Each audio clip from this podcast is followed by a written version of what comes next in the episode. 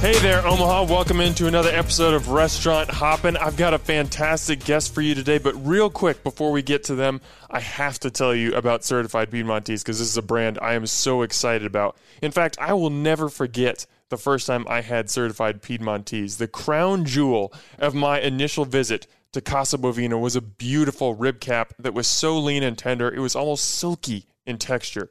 The moment that beef hit my taste buds, I was hooked. These animals are raised all natural on a network of family ranches across the Midwest, so Certified Piedmontese is able to cut out the middleman and buy directly from the source. And while I highly encourage you to check out Casa Bovina, you can savor this beef at home too. Whether you order off Piedmontese.com or by calling 1 800 414 3487, your purchase will be shipped directly to your front door.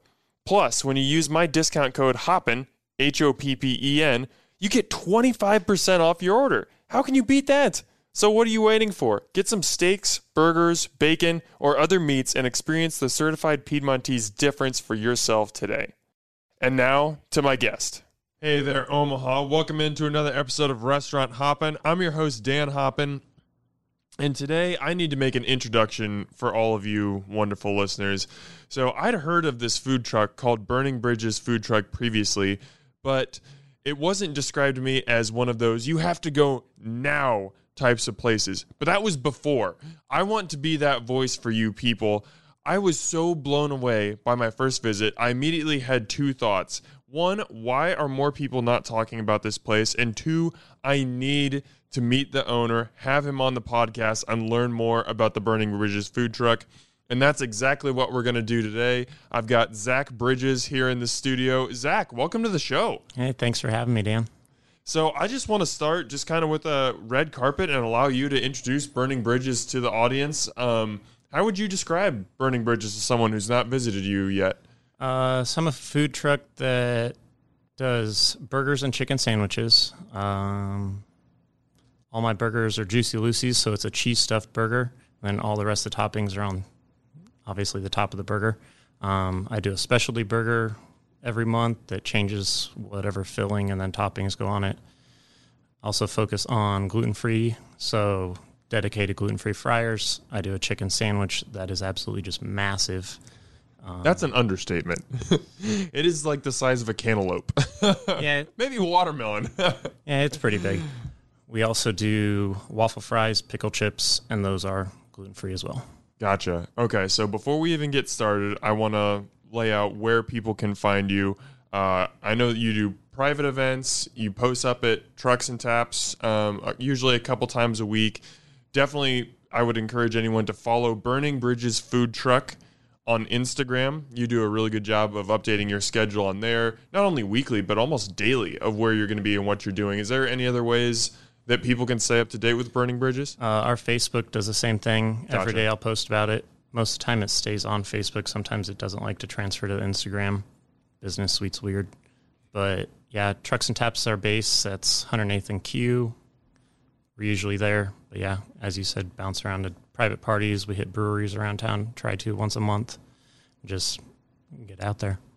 One of the things that I think is very unique about your food truck is – in about a minute, you ran through your whole menu because we're usually you're only running three to four items, a couple side dishes, and that's it. It's a very condensed menu and you do run specials periodically and we'll get into some of those. But what was your strategy as you started the truck behind running such a tight condensed menu? Um, so when i started the truck i was by myself. My wife would run the window and she didn't have much cooking experience so she would handle topping stuff. So we tried to keep the menu kind of smaller so I wouldn't have to do eight different things in a 10 minute span where I can do two to three things and get multiple things out in a smaller window of time.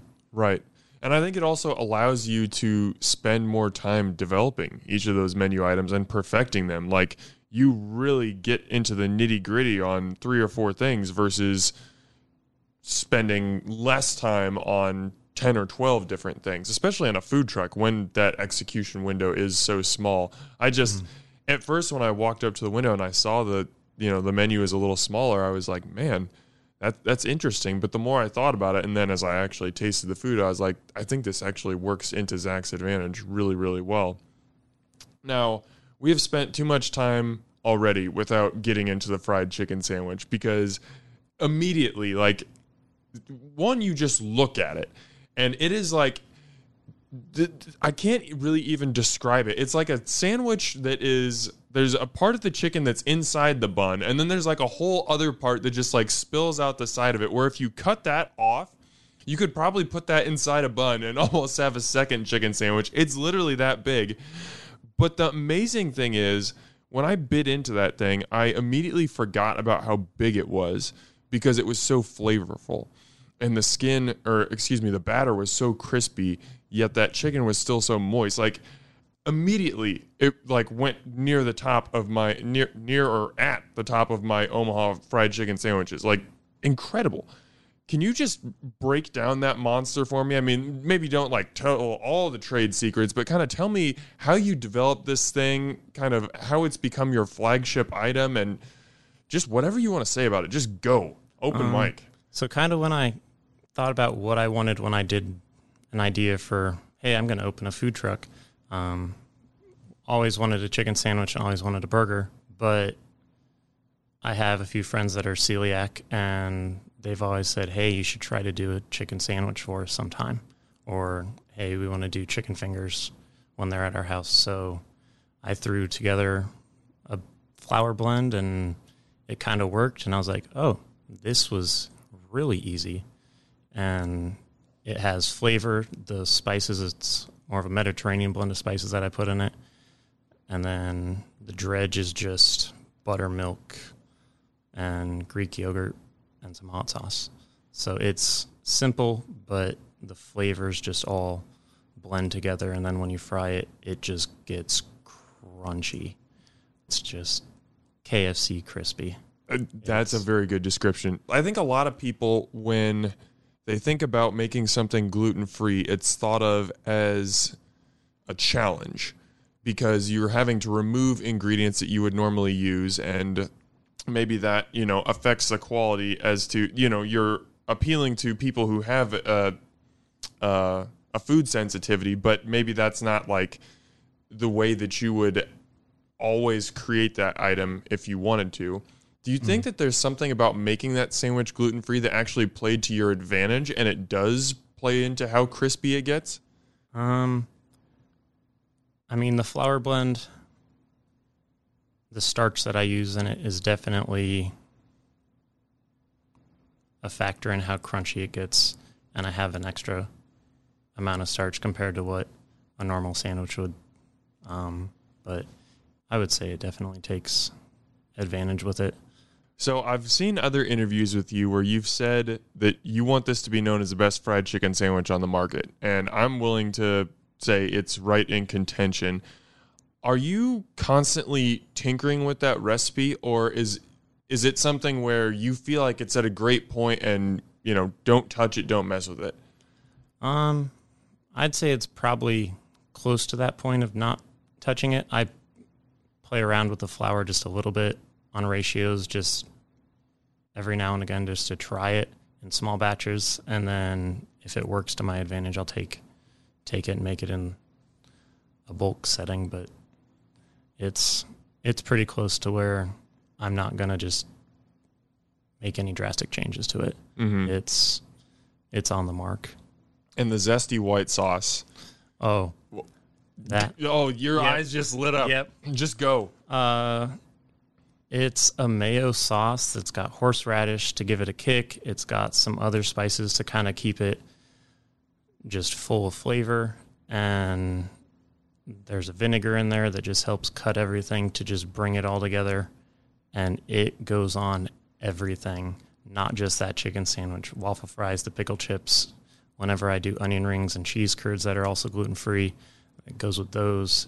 It is just an ultimate utility sauce. It goes on everything that I've ever made at my house. Also, like I've got a quart of it at my house. That go, I was gonna I go say, do you just have like a vat in the garage? Yeah. yeah, there's there's a quart that I go through every week at the house. That everything. And I mean, if you ever run out of things to dip into it or, or put it on, just throw a straw in there and just enjoy it because that is that is a special sauce. How did you come up with that?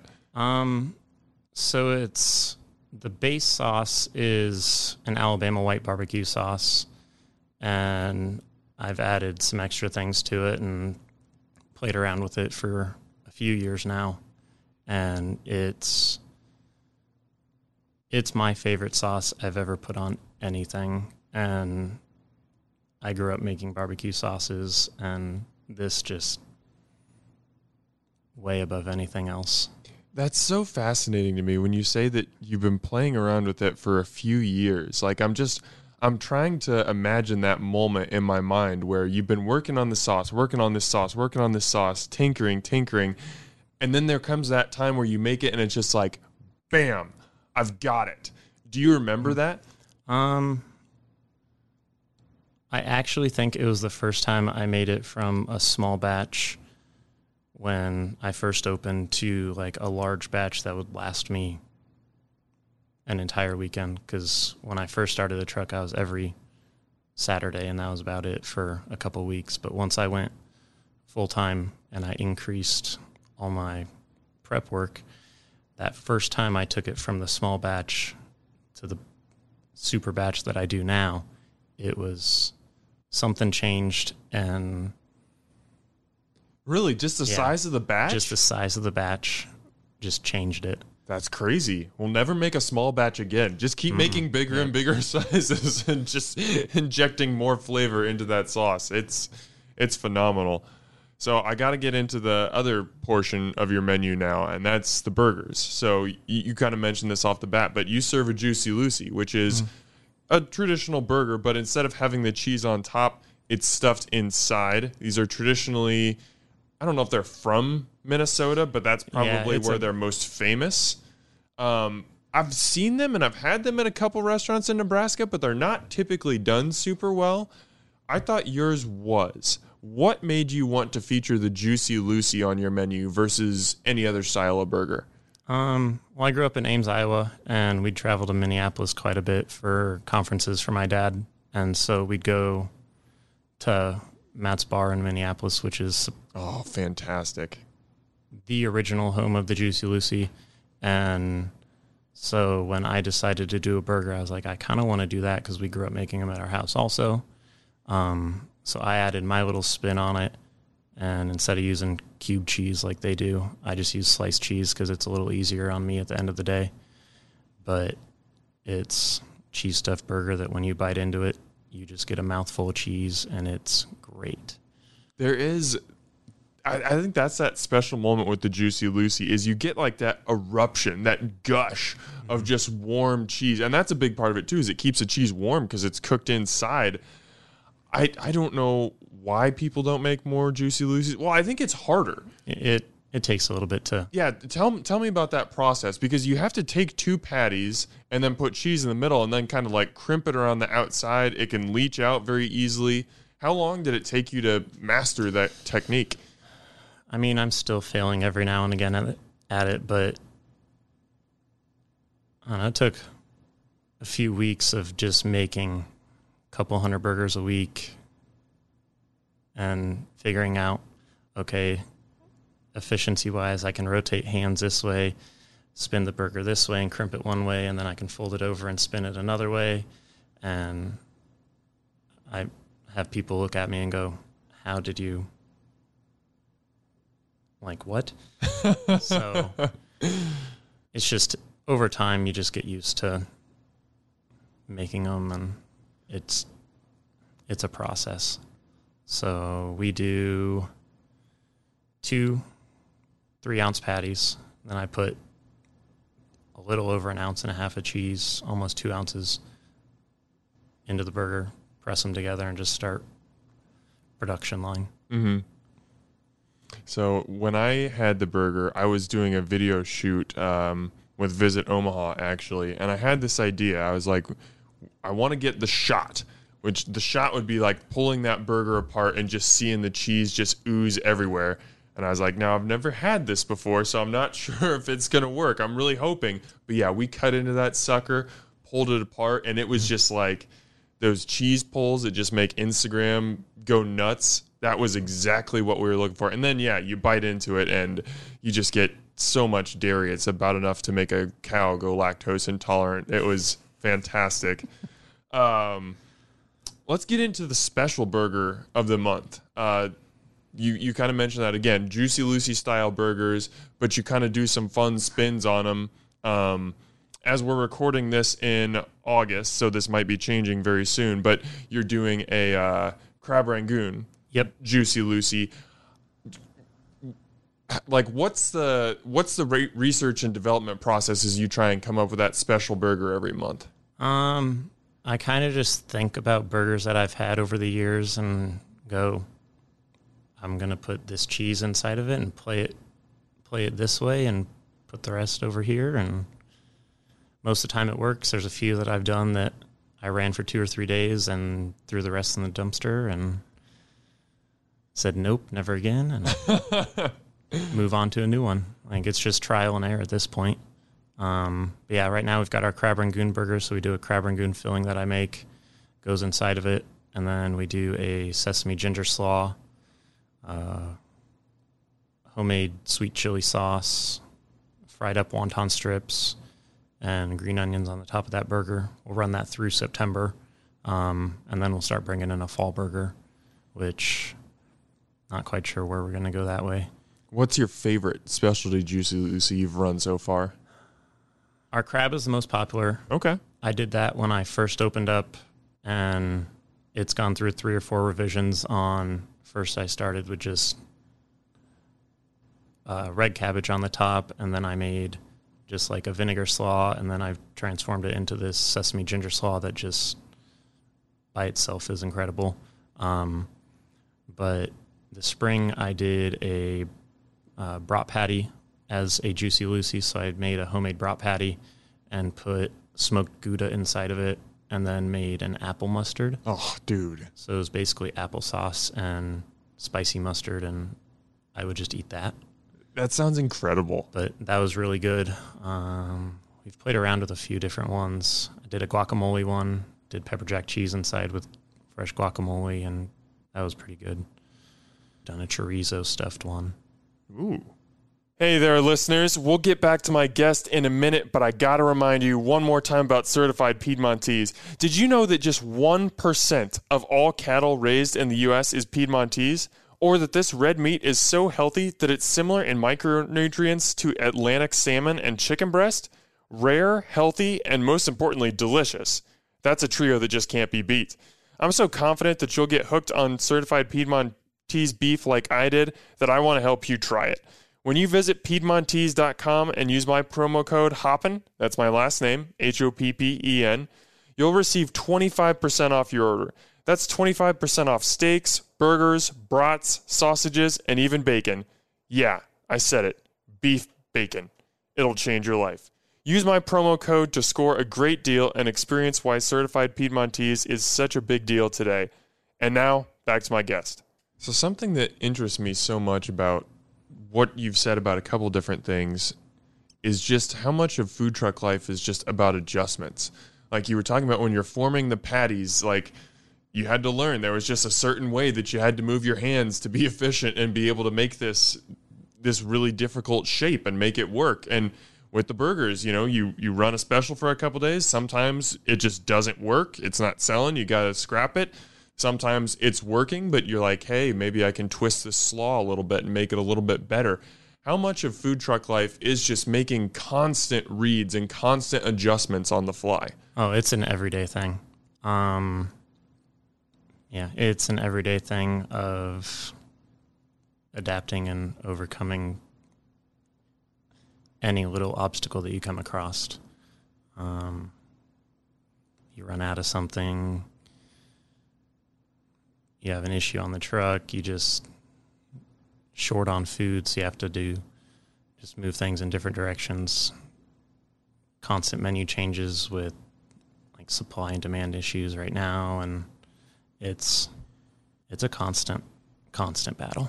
Mm-hmm. So, as I was researching this, I scrolled through Burning Bridges Instagram and I saw all kinds of interesting specials. You, we mentioned, you know, you've got the staples; those are pretty much always going to be on the menu. But in addition, you've run uh, special dishes like Nashville hot chicken sandwiches, fried catfish, mini cheesecake, and even a Guinness braised lamb shank. Now, the last one was a St. Patrick's Day special, kind of Yep. a special deal. But in general, how do you get inspired with what you're going to offer as a special? Like, do you just wake up one day and say, "What if what if I made my own version of chili and a cinnamon roll and Yeah. put it on the menu and tinker with that?" Like, where does the inspiration come from? Um, just everyday life, seeing other restaurants try something, and I go, I could probably try that, and just do a little bit of research and play with it a little bit, and it just it works or it doesn't. But like, I just want to try different things that usually aren't done. It's I want to be out there a little bit. What's an example of that being out there a little bit? like all the variations of the burgers I've done. Um, a chicken sandwich that's gluten free that actually has great taste. These are good points. Um, yes. Yeah, I did a gluten free chicken and waffles last fall, so that was something that was not done, and it worked out for a while. And then I started just changing waffle ideas, and it just kind of trickled out. So, like, I'm going to stop this for a while, and When when you say you you get inspired or like you see a restaurant doing something and you're like, what if I did my version of that? You said then you do your research. What does that research look like? Um, I just take a look and see how everything's constructed and kind of just put a twist on it on my own of okay, they're doing this. I could try it this way, but I want to do a different direction with some of the things and just play around with. All right. Yeah.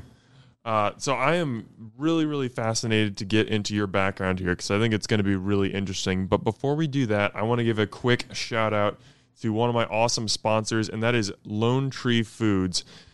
How, dear listener, would you like to order the same ingredients that chefs are using at your favorite restaurants? That's exactly what Lone Tree Foods allows you to do.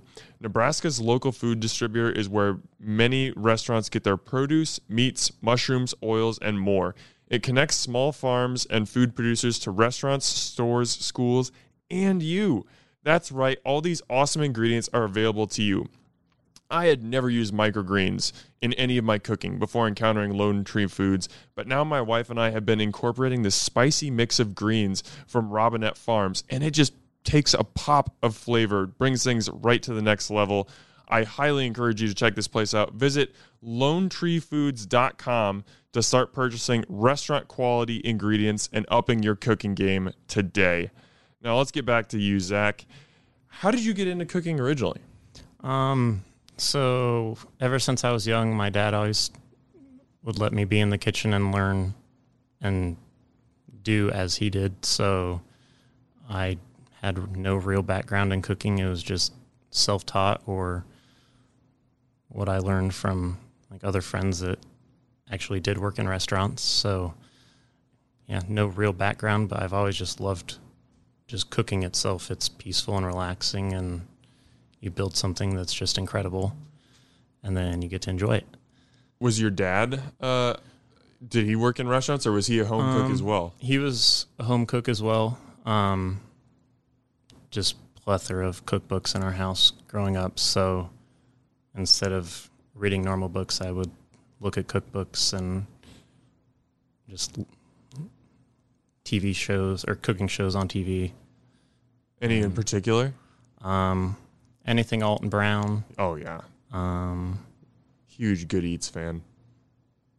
basically everything on Food Network I enjoyed growing up. Um, I loved all the barbecue things on the Discovery Channel. Those always caught my eye, so we'd watch those all the time, and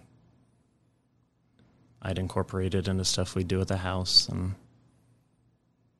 just play around with things. Now, correct me if I'm wrong, but from my research, I don't believe you had any experience in the restaurant field before opening the food truck, right? Um, I did a summer in the Dire Lion and Big Green Q, so I had a summer of food truck experience before I jumped into a food truck. Okay. That that is going to play into our story further, and I'm excited to talk about that. But as you were growing up and you had this fascin- fascination with food and you discovered that you really liked cooking and that it was peaceful, was there ever a thought of entering the restaurant industry or going to culinary school, or was that not your path? Um, so I thought about it, but I didn't really want to do cooking as a profession when I was younger. Um, it was just something that I like to do on the side and enjoy, but not do large scale. Um, I was always I always tinkered with stuff, so I was always mechanical and wanted to go that round or that route instead of a cooking route. So what what were you doing before you got into the food truck game? Oh, geez, I've done a few things now. Uh, I was in the motorcycle industry for seven years, so I worked on BMW motorcycles for five years, and then bounced to a couple other dealerships. I ran a concrete pump for almost three years with two different companies, and worked 80 hours a week doing construction, and wanted to be my own boss, and that's kind of what pushed me to get into well maybe I should do a food truck. It seems easy, but there's a lot of work into it, so I was like let's try it. So what came first, the idea to do your own food truck or the opportunity to work on Big Green Q and Dire Lion? Which, to, to be clear for anyone listening, those are other food trucks that operate at fruit at trucks and taps. Um it'd been a few years of thinking I wanted to do a food truck. Um and then one weekend the wife's like, Hey, did you see this place opened up and it was trucks and taps? So we kind of went in and tried everything out and one of the owners came up and started talking to me and was like, "Oh, if you ever have like free time, you, know, you could work on a food truck." So I would do Friday and Saturdays, or Friday nights and Saturdays on either of the two trucks, and got firsthand experience on what it's like, and kind of came across where, hey, this food truck came available. They contacted us, seeing if anyone wanted to buy it, and at that point, I was like, well, the time's right. Bought a food truck and didn't expect to go full time so fast and started getting busy and went full time in six weeks instead of six months. And the rest's history. Okay, so I, I need to go back to that first service, that first Friday or Saturday that you worked on on one of those trucks. And and to be clear, for anyone listening, if you haven't been to Trucks and Taps, it's a super awesome place. It's a former Sonic drive-in that has been converted into a food truck hub. Like the center area is now a patio where you can get uh, local beers from kegs, or you can get uh, you can get different craft cocktails, and then food trucks like post up around the perimeter. So you can go and try stuff from three or four trucks. You can go with a group of friends. Everybody can get what they want. It's awesome. Okay, back to the story. Uh, what do you remember about that first service that you worked? So somebody comes and says, "Hey, y- if you want to give this a shot, we can always use help." And you say, "Yeah, sure." G- like, give me an apron. Let's do this. What was that first service like? Uh, so that first service was actually a wedding on a Saturday afternoon, and it was nuts. I didn't have the right shoes on, so I was sliding around the truck because it it just gets messy, and it was like a like 150 or 200 person wedding, and it was just crazy chaos, nonstop for two hours. Just things in the fryer, things out of the fryer, because that was my job for the day. You were the fry guy. I was the fry guy, and I learned quick. And they're like, "Okay, if you want to do this again, it'll be a slower pace tomorrow. If you want to come back." So I came back and kept coming back, and I mean, as you're in the middle of that first service, what and things are just insane, and you're sliding around, and there's hot oil splashing everywhere. What's going through your mind? Are you thinking, are, like, are is there something in your mind where it's just like, yes, I like the thrill, the energy, I love this? Or is there a point where you're just like, oh my gosh, I need to get out of here. I'm never doing this again. Uh, no, I loved it. It was something new that I'd never experienced. And at the end of the night, it just felt great to have known that I fed all those people this side dish or I was able to keep up with people that have been doing this for their entire life and I'm just starting. So I'm thinking, okay, I can handle more tasks. And so I would just slowly start doing other tasks on the truck without asking or being told, hey, can you do this? I would just start doing it. Um, and just started picking up the menu so I wouldn't have to ask, hey, what's on this? Or hey, how does this this combo work? It was just ask once or twice. I'd get it stuck in my head and just take off. I think that what you just said there is fascinating because I've had other cooks and now chefs tell me that that was the most important trait they think that they had is especially when they were coming up in the industry they weren't just focused on their task. Like if they're over the fryer they're not just focused on the fryer. Obviously they're putting the requisite amount of attention on it to put out good food but they're also watching what everyone else is doing. They're watching the knife cuts. They're watching the different how different components are plated. Um, you know, maybe how front of house is being run, things like that. How important do you think was that for you as you start taking on tasks without being asked to do them?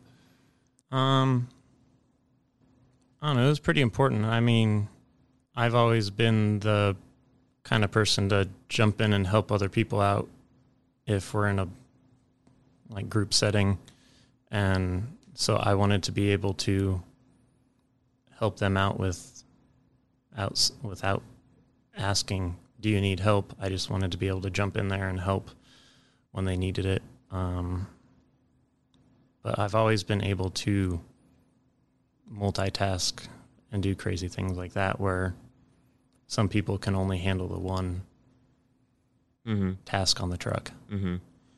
How long did you work on those two trucks uh, before you were able to find your own? Uh, so I started. It was like beginning of July when I started, and then about November when we started getting slow. I'd let the other guys work because I was still working 60, 70 hours a week with my construction job and decided I should start looking for a truck. So we started pricing out trailer builds and all that. And it was that following February when Kevin said, Hey, there's someone in town that's selling a truck. Do you think you could get your money around? I just said, Absolutely. Like it was just no, no, no question, no hesitation, no call to the wife. It was, yeah, let's get this moving. And within two weeks, I had the truck at my house and cleaned up and ready for how I needed it. What was the tipping point for you where you knew you were going to open a food truck? Because you said for a few years you'd kind of been thinking about it. It was in your mind. And then you you work on these trucks and that kind of gives you like a proving ground like okay, do I do I actually like this? Am I good at this? At what point was it just like solidified in your head like, yeah, I'm doing this. When I get the opportunity to get a truck, there's not going to be any hesitation. There's not going to be any call to my wife for better or for worse. I'm just going to do it. Um, I don't know. It was about that time because we were getting ready to start, um, like winding up for spring and getting all that around. And I was like, you know, I could build a truck. That would give me about July start time where because trucks at that point were six months to build. And I was like, that'd give me a good opportunity to give a half a summer part time with it. And then if I didn't want to do it, just sell the truck. But we found a truck, it looked good, bought it, and kind of jumped right into it. So we opened in May. So basically, three months from when you bought the truck, February to May, somewhere in there. Uh, yeah. So when we found out about the truck, it was end of February when I bought Okay. it. So it was like first week of March when I took possession of the truck. Had it at my house for two weeks, and it got wrapped. And then it was about another week at my house, and then it was at Trucks and Taps in the middle of May. So, one of my favorite food movies, it's the movie Chef. And in in this movie, Jon Favreau is like a trained restaurant chef who gets fired. He decides to open a food truck. It's a really fun movie, but it takes some Hollywood liberties, I would say. And one of them is when Favreau buys his truck, he, he goes and buys like some beat up, crappy, rundown truck and he transforms it into like this beautiful, attractive food truck in basically one day with just help from, I think, his son and like one friend or something. It's just ridiculous. And maybe this is a little bit different situation from yours because you said you were actually buying a food truck. You didn't have to completely build it from the ground up. But I would love for you to just kind of give us a little bit more of the reality behind the food truck, behind you know the the flashy front and all what we see, but kind of what goes into establishing what's on the inside and how you're going to set up the line, how you're going to uh, you know position everything so movement is as efficient as possible. What were you doing in those weeks and months between buying the truck and then having it ready for service to make sure that you would be set up set up for success? Um, I just went through everything. So, with having a mechanical background, I went through all the plumbing and replaced most of it because some of it would leak and you can't have that. Um, all like the fuel and everything, we had to make sure that there was nothing wrong that side. I reorganized and repositioned things inside so it worked better to my advantage. But I mean, in the year and almost a half that I've had the truck, two new fryers, all new refrigeration, bigger flat top, water heater. I've done truck work itself too. So, I mean, literally, I've built a brand new truck on a truck that already existed. So it's it's just constant upkeep. Um, nothing ever goes the way you want it to go. But that's where the mechanic background comes in handy. You can adjust a lot better on the fly than somebody who went to culinary school. Yep, that and a little bit less on labor when I have to fix things. So, correct me if I'm wrong, but as as the truck is coming together, you're still working a full time job, and your wife Katie is pregnant. Correct? Uh, yes. yep.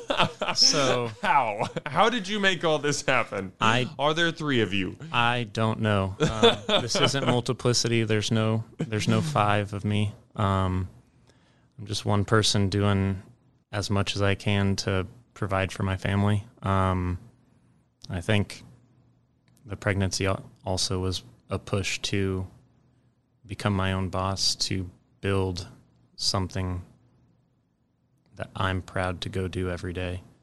Um, yeah. So when we opened, the wife was my register, and it was me in the truck, and it was nuts.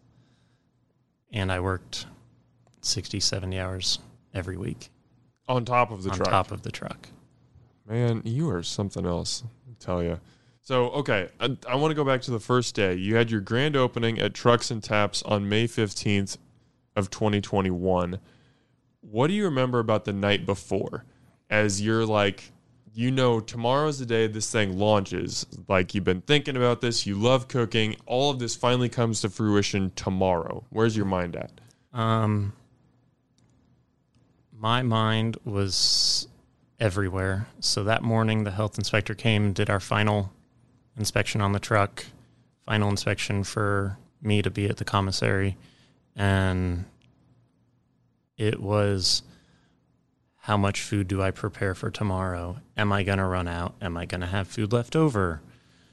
Are people going to just hate the food? Are people going to like the food? What if it doesn't work? What if I break down? What if this? What if that? And then I just got some advice and was told calm down it's going to go as it goes. And I'm pretty sure we sold out of almost everything that first day. Wow. It was it was pretty wild. Um at that point, since I was still smaller, I wasn't able to do like bulk orders from a Sysco or a Reinhart. So most of our stuff came from Restaurant Depot or Sam's Club. And I remember having to send my parents to Sam's Club in the middle of the day to go get more fries Really? and all that because we ran out of fries, we ran out of pickles. Um, it was just uh, just a dance with chaos that didn't stop until eight o'clock at night. A dance with chaos. That is that is poetry right there. Not good sounding poetry, like it sounds terrifying, but it, it's beautiful the way that you phrased it.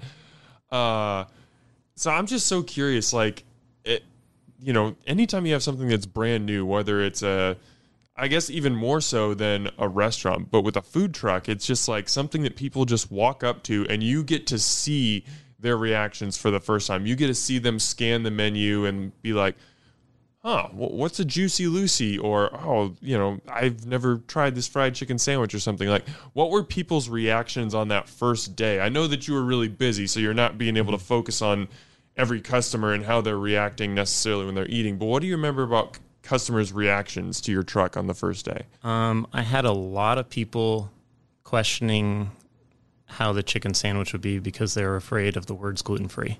Yeah. Um, most people, when they hear gluten free, they don't think that it tastes good. This is the opposite. um, and that was my goal. But yeah, I had a lot of people, well, I don't know if it's gluten free. I don't want to really want to try it. And I would say, if you don't like it, I will give you your money back. I didn't have to give any money back that day. Um, but people loved the burger. The people that had the chicken sandwich were like, this is really good had a lot of this is one of the best chicken sandwiches I've ever had in my life, which yeah, made me feel better at the end of the day. So I, I can only imagine what like what you were feeling that night when you get home and you know you've had this dream and and you think you've got this amazing fried chicken sandwich and everything, but you're never sure about how customers are going to react until they actually taste your food and react to it. What was your feeling like that night when you got home and you finally got a chance to rest? Um, so I actually did not get to rest that night. You didn't. Uh, my birthday is the 17th, so I had like six friends from back home come out, and we were up all night. I mean, your birthday present couldn't have been, "Hey, give me six hours of sleep at least, guys." Mm-mm. Nope, birthday present was a f- grand opening for a food truck. so as you operate those first couple weeks, I I'm sure that you know you prepared a lot, but when you're actually executing on the truck and doing things on the fly, you're learning all kinds of new things and saying, okay, this process that I had in my head, scrap that. It works in in my it like it works in concept, it doesn't work in execution. What are mm. some of the biggest adjustments you feel like you had to make those first couple weeks to to adjust to food truck life? You know, you have these these processes in your head of how things are going to work on the truck, but then once you actually like, you know, the bullets are flying, I'm sure that there were adjustments you had to make. You were talking about slowing down a Oh. little bit. Yeah, so when I first started, I was like, go, go, go, go, go. And I would just get ahead of myself and lose focus. And I'd forget, oh, you didn't throw fries down, or oh, you didn't do a bun. So just having to slowly learn.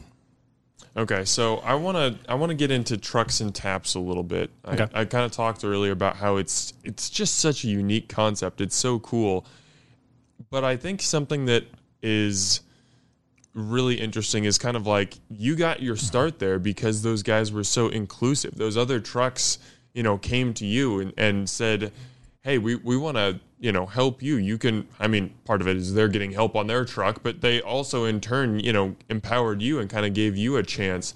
What is it in your mind about trucks and taps that makes it a special place? Um, I don't know, as you said, the inclusivity on it. Both uh, Kevin Wyatt and Isaiah Renner, who own the place, just want to help everyone that they can to get where they want to get. I know they've worked to get where they are and have had help, and they just want to pass pass the buck along when they have the opportunity to. Something that I absolutely love, and you had this on your Instagram recently, is you posted a picture of an Izzy's Pizza Bus pizza, and I'm a huge fan of Izzy's. We had Brett and Cherish on the show; they're fantastic people. But you posted this picture and you said like, "This is my third time having Izzy's already. I, I love this place," or something like that. And I, there's just something so pure about seeing the trucks support and complement each other because, like, it's competition with the, mm-hmm. when the when there are three trucks there if somebody goes to Izzy's pizza bus they're probably not going to come to burning bridges. Like they're they're spending they have to choose where they spend their money.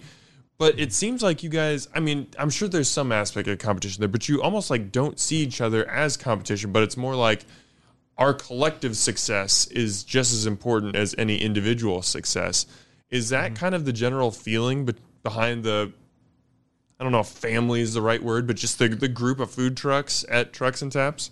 Yeah, I'd say so. Um, everyone wants to see everyone succeed there. Um, but yeah, we like to support other trucks and local businesses that are around, and I like to shout out whenever we usually get their stuff, or they do the same with us. But it's just a tight knit community at Trucks and Taps where we lift each other up so we all can be at a higher level. Um, we push each other to try different things. We push each other to succeed. Um, I know Isaiah, who owns Dire Line, and I have built a friendship that I just can't even describe to other people. Um, he has helped me so much just to bounce ideas off of, vent to, um, just if I have questions about the industry since I didn't grow up in it, he is usually my number one resource. He helps with every truck that rolls through there. Um, I mean, it's just a tight knit community, so I've learning from him just as my way to thank him, just pass the same information that he does to me. If everyone supports everyone, it's how it's supposed to be. That's beautiful. How long did you operate the truck part time before you committed to going full time? Uh, six weeks. Oh yeah, you mentioned that earlier. Mhm. Six weeks. Yep. What What was it about those six weeks that gave you the confidence to make that leap? Um, I started getting after about the third week. I started getting calls and messages and uh, everything through social media of, "Hey, do you do stuff throughout the week? We want to come have you at our business. We want you to come to our office. Would you want to come set up here for a lunch?" And it just kind of was a decision of do I just keep turning people down and then in the long run hurt myself, or do I push myself and jump off a cliff and go full time? And I think going full time was definitely the right choice at that time because we just, at that point, it was a night and day difference of how our weekends ended up. Mm-hmm.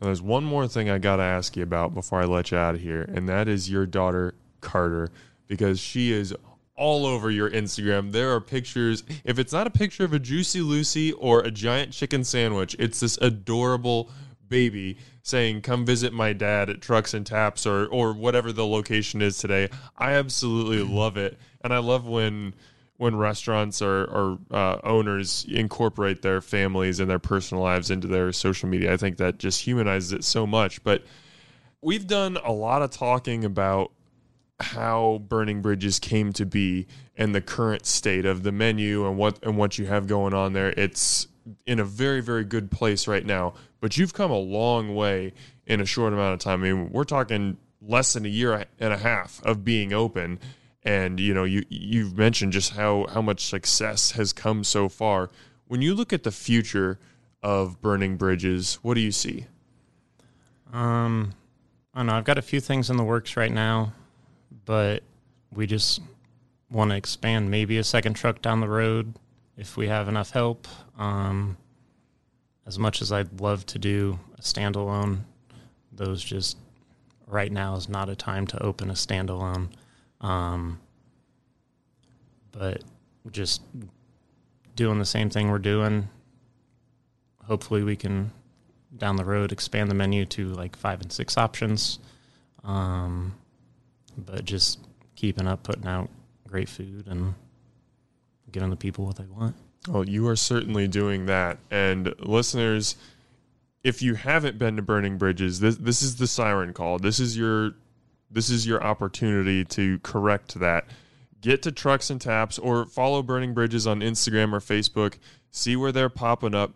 Get down there. If you want to experience the Juicy Lucy and just like that rush of cheese that comes when you bite into that burger, definitely go get one of those or get just get the chicken sandwich. Bring your appetite. Bring two appetites actually, but don't be scared because it's gluten free. That doesn't matter at all. I mean, it's actually a good thing if you do have food sensitivities, but it is just a fantastic chicken sandwich, and I think everyone needs to experience it. Uh, Zach, I thank you so much for coming on the podcast today and, and giving me your time. I really appreciate it, man. No, thank you. All right, Omaha. As always, thanks for eating with us. a Hurrdat Media Production.